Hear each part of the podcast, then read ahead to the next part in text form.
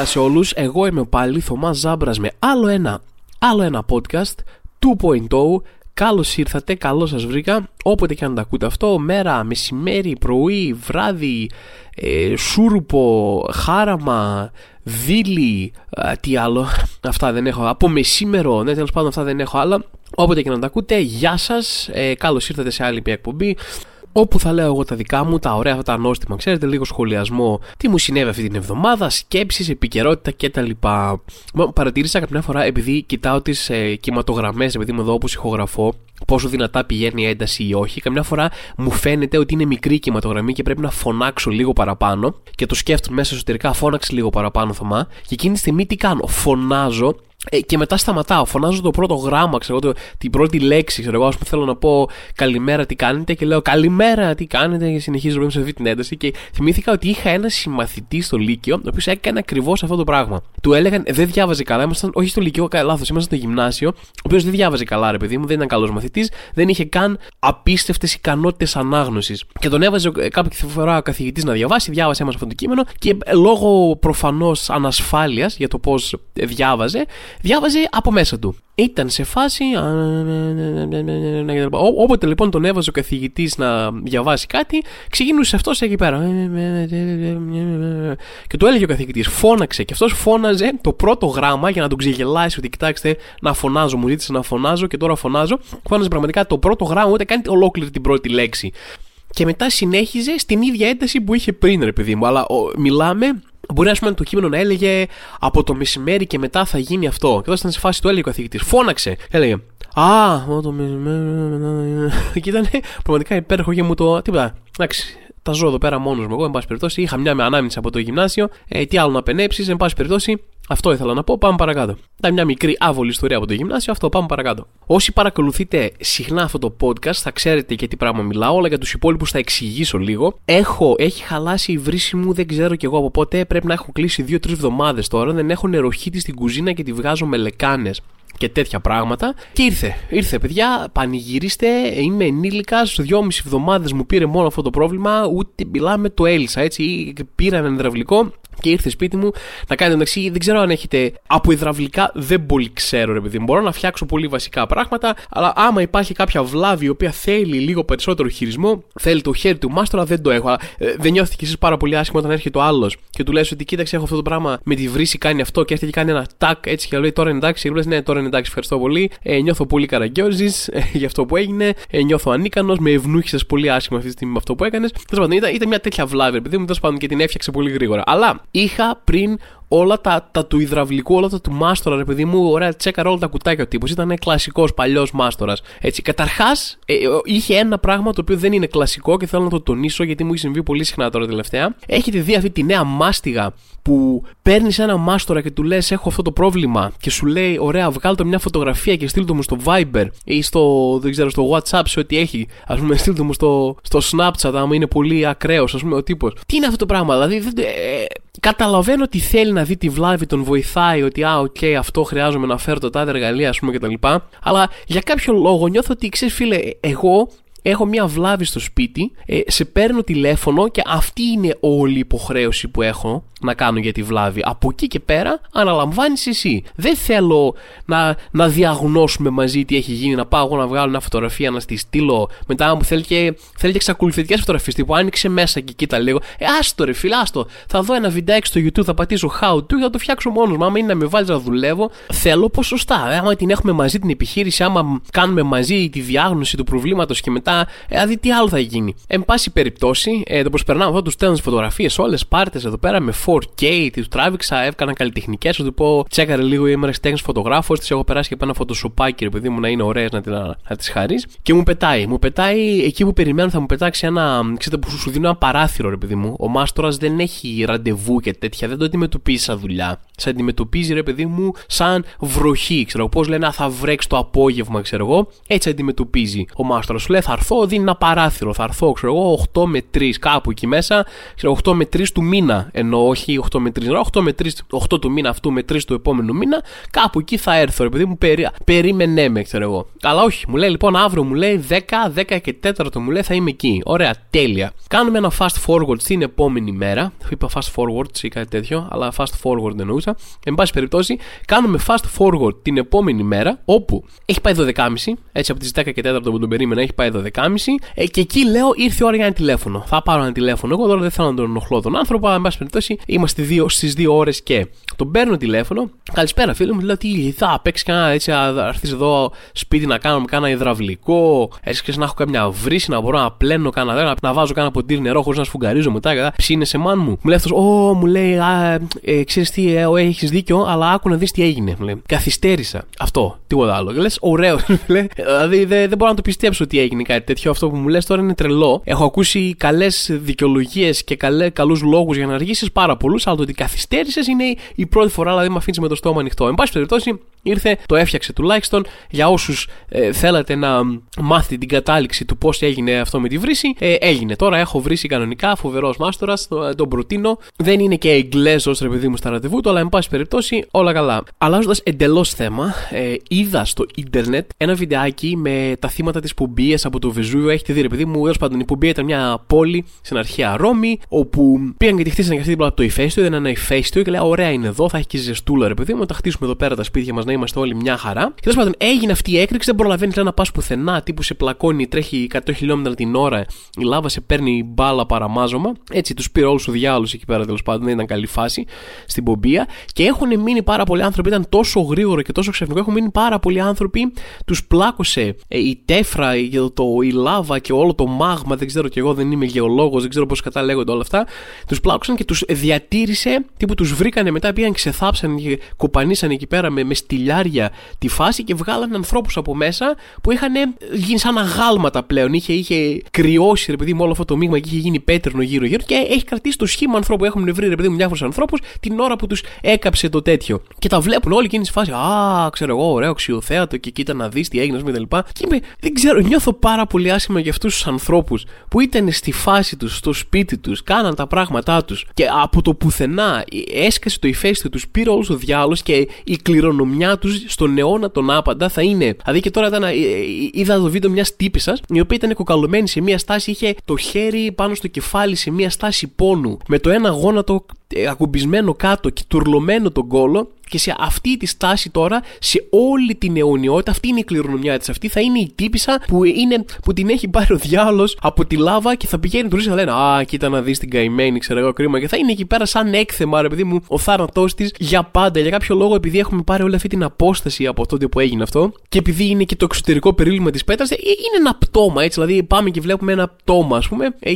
στον αιώνα τον άπαντα, δεν μας νοιάζει. Δηλαδή, τύπησα βρήκαν τραγικό θάνατο και εμείς πληρώνουμε 5 ευρώ για να πάμε να τη δούμε και να βγάλουμε φωτογραφίες από μπροστά τύπου με ντάμπ, ας πούμε, μπροστά από, τη, από την καημένη τύπης που την πήρε ο διάολος στο Βεζούβιο. Παμπίν περίεργο, δηλαδή πραγματικά θα ήθελα άμα πεθάνω, ρε παιδί μου, να μην γίνεται. Να πεθάνω και να με βάλουν σε ένα μέρος, να μην, να μην περάσει να με δει ποτέ κανένας ξανά ever, ας πούμε, να, να τελειώσω εκεί, να έχω την ησυχία μου, ρε παιδί μου, να μην είμαι κάποιο είδους έκθεμα και να πεθάνω και, να, να γλιστρήσω κάπου και να πέσω σε μια περίεργη στάση, οπότε να, να με απαθανατήσουν εκεί και να με βάλουν να είμαι. Α, και να περνάει ο κόσμος να με βλέπει. Δηλαδή, καλό θα ήταν να μην γίνει αυτό. Φανταστείτε, ας πούμε, να ήταν κάποιος στο Βεζούβιο, ο οποίος την ώρα της έκρηξης έχεζε ή τον έπαιζε, ας πούμε. Ωραία. Και μένει εκεί για πάντα. Και θα, θα είναι κόσμος, θα περνάει κόσμος, θα λέει Α, κοιτάξτε, να αυτός ο τύπος, ο, ο αρχαίος Ρωμαίος, ρε παιδί μου, που θα ήταν και έχεζε την ώρα του Βεζούβιου και δεν κατάλαβε ποτέ τίποτα. Α πούμε, πάρτε τον τώρα εδώ πέρα, θα είναι εδώ πέρα μόνιμα εκτεθειμένος, να τον βλέπουν όλοι και να λένε Α, τι. Δηλαδή, η κακή μοίρα, ρε παιδί μου. Κακή μοίρα να πεθάνεις έτσι κι αλλιώς με αυτόν τον τρόπο, αλλά ακόμα χειρότερη η τελευταία σου άβολη στιγμή να είναι ένα παγκόσμιο παντοτινό έκθεμα. Ξέρετε τι όμως έχουμε πάρα πολύ καιρό να συζητήσουμε σε αυτό το podcast; Συμβάν αστυνομικής αυθαιρεσίας. Yay! Ναι, πάμε πάλι. Τι έγινε πάλι, είχαν κάτι επεισόδια έξω από το Οικονομικό Πανεπιστήμιο Αθηνών, όπου κάποιοι αναρχικοί είχαν βάλει φωτιά σε κάτι κάδους και δεν ξέρω κι εγώ τι. Είχε πέσει εντολή, λέει, να μην περνάνε περιπολικά από εκείνο το σημείο; Είχαν κλείσει το δρόμο οι αστυνομικοί από την άλλη πλευρά και ήταν τέλος πάντων μην περνάτε γιατί υπάρχει αυτό στο κίνδυνος εκείνη τη στιγμή. Δηλαδή, και βρέθηκε ένα περιπολικό εκεί. Τώρα, πώς βρέθηκε αυτό το περιπολικό εκεί, ενώ υπήρχε η οδηγία μην πάτε εκεί. Ένας Θεός ξέρει, ε, το πλεύρισαν, δηλαδή πετώντας πέτρες, ας πούμε κτλ.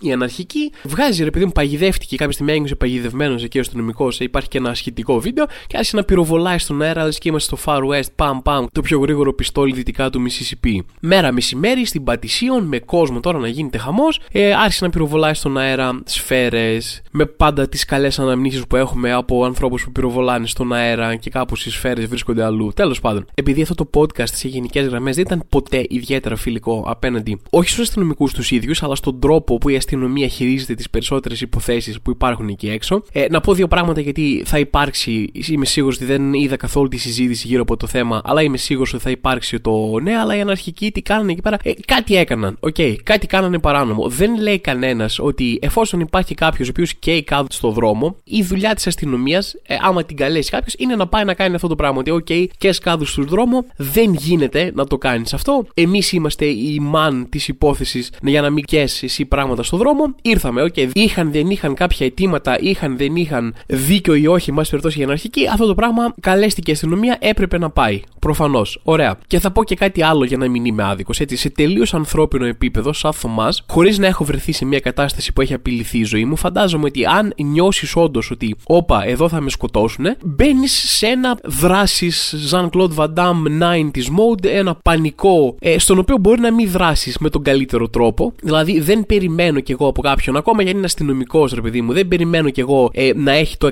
100% αλάθητο σε μια κατάσταση πανικού, ούτε περιμένω να πει πω πω μπάτσος καλός μόνο νεκρός αστυνομικός είμαι, δεν θα υπερασπιστώ τον εαυτό μου. Νιώθω ότι θα πεθάνω, αλλά δεν θα υπερασπιστώ τον εαυτό μου γιατί είμαι αστυνομικός και είμαι κακός. Δηλαδή μπορώ σε ένα ανθρώπινο επίπεδο, στο ανθρώπινο τομέα αυτού του ανθρώπου, αν όντως αυτός ο άνθρωπος ένιωσε να απειλεί τη ζωή του και έκανε αυτή τη μαλακία λόγω αυτού, υπάρχει ένα κομμάτι μου που το καταλαβαίνει. Έτσι, για να τα βγάλω αυτά τα δύο πράγματα από τη μέση. Αλλά, όπως πάντα, υπάρχει μία διαφορά ανάμεσα σε έναν απλό πολίτη, είτε αυτός είναι αναρχικός, είτε ένα άλλος, ένας άκυρος άνθρωπος, ο οποίος κάνει μία παρανομία, και έναν θεσμικό τύπο που είναι η αστυνομία, που είναι εκεί κάνοντας τη δουλειά του, είναι εκεί σαν επαγγελματίας και σαν θεσμός, ρε παιδί μου, για να παρέμβει. Δυστυχώς ή ευτυχώς, όταν έχεις αυτή την ευθύνη, έχεις την ευθύνη της αστυνόμευσης μιας πόλης και μιας χώρας, ωραία και τέτοιων περιστατικών περιστατικών και έχεις όπλο, έχεις εξουσία, έχεις όλα αυτά τα πράγματα από πίσω σου, έχεις αυτομάτως πολύ μεγαλύτερες ευθύνες και αυτόματα κρίνεσαι πάρα πολύ πιο αυστηρά. Δίκαιο, άδικο, δεν έχει σημασία, αυτό είναι το δεδομένο. Πρώτο και κυριότερο, τι κάνεις εκεί;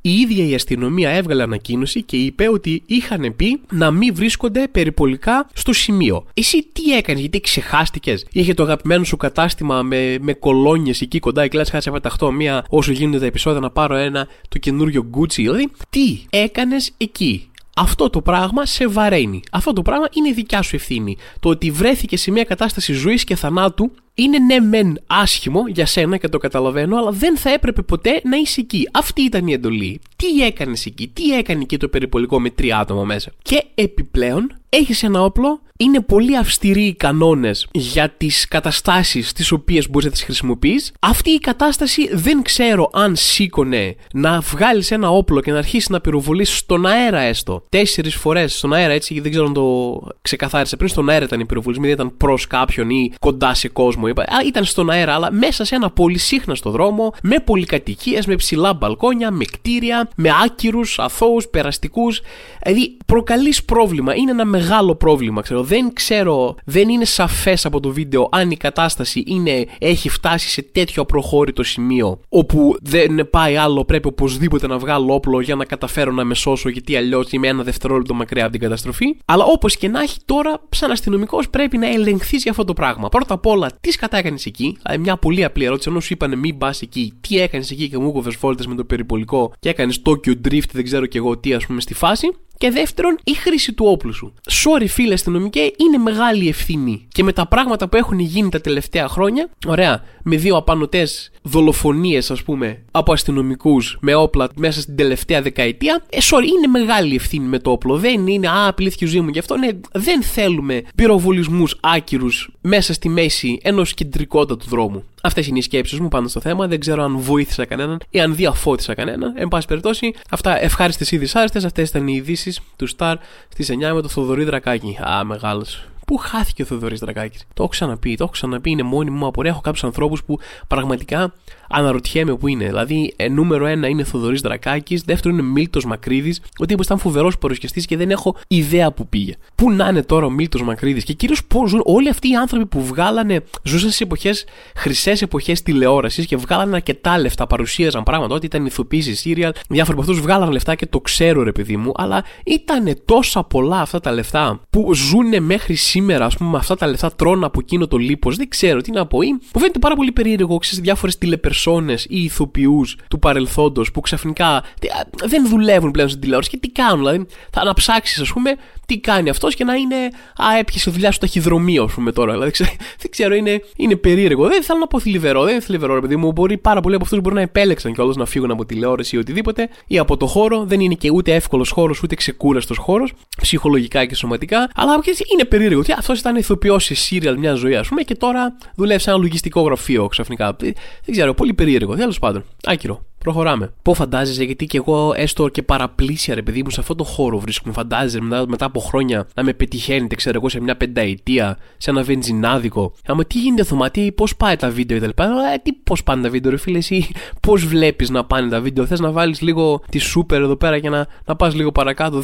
Δεν πήγε καλά το πράγμα. Ε, δουλεύω εδώ πέρα ε, με τον συνάδελφο, τον Μίλτο Μακρύδη εδώ πέρα, βάζουμε βενζίνη τώρα. Αυτή, αυτή είναι η δουλειά μας τώρα, τα παρατήσαμε από το χώρο. Τι να κάνουμε. Και μιας και λέμε για άκυρα πράγματα, θυμάστε που σας έλεγα ότι έχουμε προεκλογική περίοδο και είναι από τις χειρότερες περιόδους που υπάρχουν στην Ελλάδα. Αυξάνεται το μίσος, κράζουν όλοι και βλέπουμε τις πιο εμετικές προσπάθειες πολιτικών για ψήφους κτλ.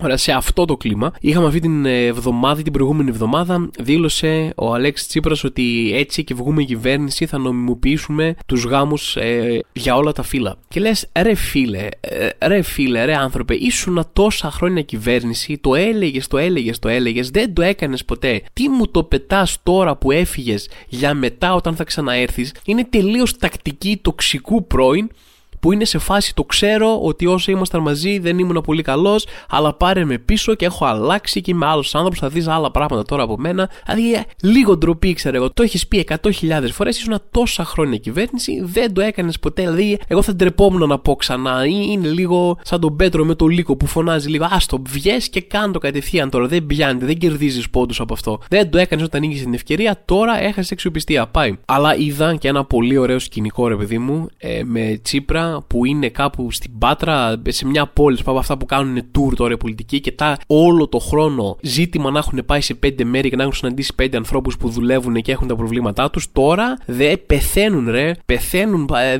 δεν υπάρχει. Κάθεται ο Τσίπρας το βράδυ και ο Μητσοτάκης και δεν κοιμούνται το βράδυ. Λένε τι να κάνει τώρα ο τάδε εργάτης στην εστίαση στην άμφισα. Και τρέχουν στην άμφισα και λένε, ψάχνουν, Ε, εργάτη που δουλεύει, κανένα εδώ να μας πει τα προβλήματά του γιατί είναι πολύ σοβαρό. Εντελώς τυχαία έχω φέρει και μία κάμερα, έχω φτιάξει και το μαλλί μου λίγο, φοράω και καλό τέτοιο. Τέλος πάντων θα το δείξουμε ρε παιδί μου και στο YouTube για το content. Ωραία, αλλά πιο πολύ με ενδιαφέρει τι κάνεις εσύ τώρα εδώ πέρα σαν, σαν εργάτης. Και κάπου έχει πάει σε μία πόλη και μιλάει με έναν ε, τύπο, ξέρω εγώ, 20 και του λέει αυτός ότι δουλεύω εκεί, στο τάδε εστιατόριο, δεν ξέρω και εγώ τι, και δεν μας κολλάνε ένσημα και μας βάζουν το μισθό ολόκληρο όσο είναι νόμιμος και μετά μας πηγαίνουν μαζί στο ATM και μας λένε φέρε τα λεφτά πίσω και δεν ασφαλίζει κανένας και τέτοια. Και είναι ο Τσίπρας, πω, έλα ρε, πω, γίνονται αυτά. Είναι η πρώτη φορά που ακούω κάτι τέτοιο. Στον τελπάκι του λέει στην εστίαση δουλεύεις, ε, ναι, μ, και είναι έτσι βαθύτατα προβληματισμένος. Και λες, ε, φίλε, τι, είσαι, ήσουν πρωθυπουργός αυτής της χώρας, είσαι πολίτης αυτής της χώρας τόσα χρόνια. Δεν είχες ξέπρεπε να πας να μιλήσεις με αυτόν τον Νικοσάρη για να μάθεις ότι υπάρχει πρόβλημα και εκμετάλλευση στην εστίαση και στον τουρισμό κτλ.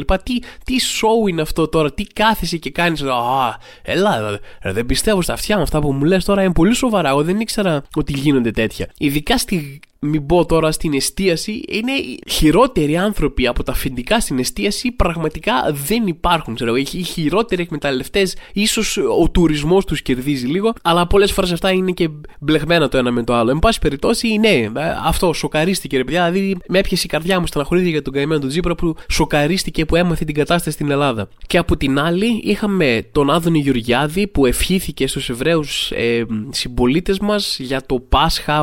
Λογικά δεν είδα για ποια ποια γιορτή ήταν, γιατί δεν τις ξέρω τις εβραϊκές γιορτές. Και ε, έγραψε κάπου Google, έβαλε ένα Google Translate, ρε παιδί μου, και έγραψε μία φράση ότι σε όλους τους Εβραίους συμπολίτες μας εύχομαι αυτό. Α πούμε, και ε, θε να σε πιάσουν τα γέλια. Δηλαδή, ε, αξίζει τον κόπο να πάει να ψάξει κανένας αν έχει ξανακάνει ποτέ κάτι τέτοιο πράγμα ή πού μπορεί να το φτάσει. Ποιες ομάδες, σε ποιες ομάδες θα αρχίσει την ψηφοθυρία, αρχίσει να εύχεται στον ένα και στον άλλο. Με. Να ψάξει να βρει πόσους Γεωργιανούς έχουμε εδώ πέρα, τι γιορτές έχουν οι Γεωργιανοί, να λες στα Γεωργιάνικα, ο, τα λοιπά. Να βρεις, έχουμε έναν τύπο από την Κεϊλάνη, ας πούμε. Ωραία, ψάξει να βρεις εθνική μέρα Κεϊλάνης, ας πούμε, τι κάνουν εκεί πέρα, δεν ξέρω, φτιάχνουν ζαχαροκάλαμα, ας πούμε. Να λες, να εύχεσαι σε αυτούς. Και παιδιά και σε όλους τους φίλους μου από Αφρική, καλή σαντερία, ξέρω εγώ. Και δηλαδή, ο Χριστός και η Παναγία. Αλλά νομίζω ότι η προεκλογική ατάκα της όχι της χρονιάς ή της εβδομάδας, αλλά παίζει της δεκαετίας, ανήκει πάλι στον Κυριάκο Μητσοτάκη που δεν μπορεί, άμα δεν δώσει υλικό σε Λούμπεν για βίντεο, ας πούμε, δεν αντέχει μια εβδομάδα. Και τι δήλωσε, ρε παιδί μου. Τι, α, Δηλαδή δεν ξέρω καν πώς να το περιγράψω τώρα. Δεν ξέρω αν το έχεις σκεφτεί πριν, αν του βγήκε εκεί αυθόρμητα. Το παθαίνω και εγώ καμιά φορά στο podcast, ρε παιδί μου, το οποίο ραντάρω εδώ πέρα αυθόρμητα, έτσι αρκετές φορές. Και μετά τα ακούω και λέω τι βλακία είπα εκεί. Αλλά πάντων είναι το podcast μου, ρε παιδί μου. Δεν είμαι πρωθυπουργός της χώρας.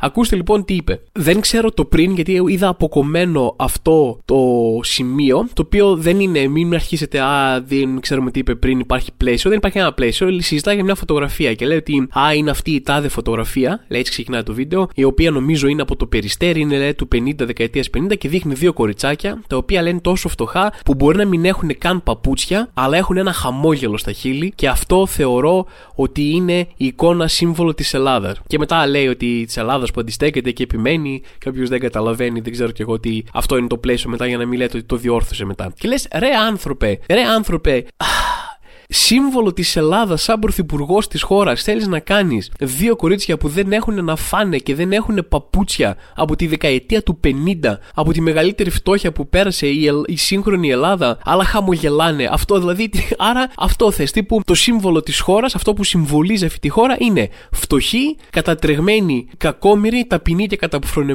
ταπεινή και καταφρονεμένη, αλλά με χαμόγελο ρε παιδί μου. Μη σε, μη σε μιζεριάζουμε, μη μιζεριάζουμε τον κόσμο με τα. Μην είμαστε καταθλιπτικοί θετική, ρε παιδί μου, κτλ. Μπορεί να μην έχεις παπούτσια να φά, αλλά χαμογέλα. Δες τη θετική πλευρά της ζωής. Αυτό είναι το σύμβολο της χώρας, ρε παιδί μου, του Κυριάκου Μητσοτάκη. Αυτά και είναι νωρίς ακόμα. Έχουμε κάνα μήνα γεμάτο, ένα μήνα και λέω, ενάμιση μήνα έχουμε γεμάτο να περάσουμε τέλεια, παιδιά. Εσείς απλά αράξτε και εξοπλιστείτε υπομονή. Τέλος πάντων, παιδιά, σας αφήνω γιατί μετά την ηχογράφηση θα βγω. Ναι, καλά, ακούσατε, θα βγω, μην κοροϊδεύετε. Θα πάω μια βόλτα έξω. Ε, α, γιατί αν μη τι άλλο, αυτό που μου αρέσει πάρα πολύ στο να βγαίνω έξω είναι ότι μου δίνει μια ευκαιρία να ξαναγυρίσω στο σπίτι. Που είναι αυτό που ήθελα να κάνω εξ αρχής. Ενώ αν είσαι συνέχεια στο σπίτι, δεν το εκτιμάς τόσο, ρε παιδί μου. Οπότε έστω και γι' αυτό το κάνω που και που. Εμείς τα λέμε την επόμενη εβδομάδα. Ήταν άλλο ένα, άλλο ένα podcast με Θωμά Ζάμπρα. Μέχρι τότε να είστε όλοι καλά.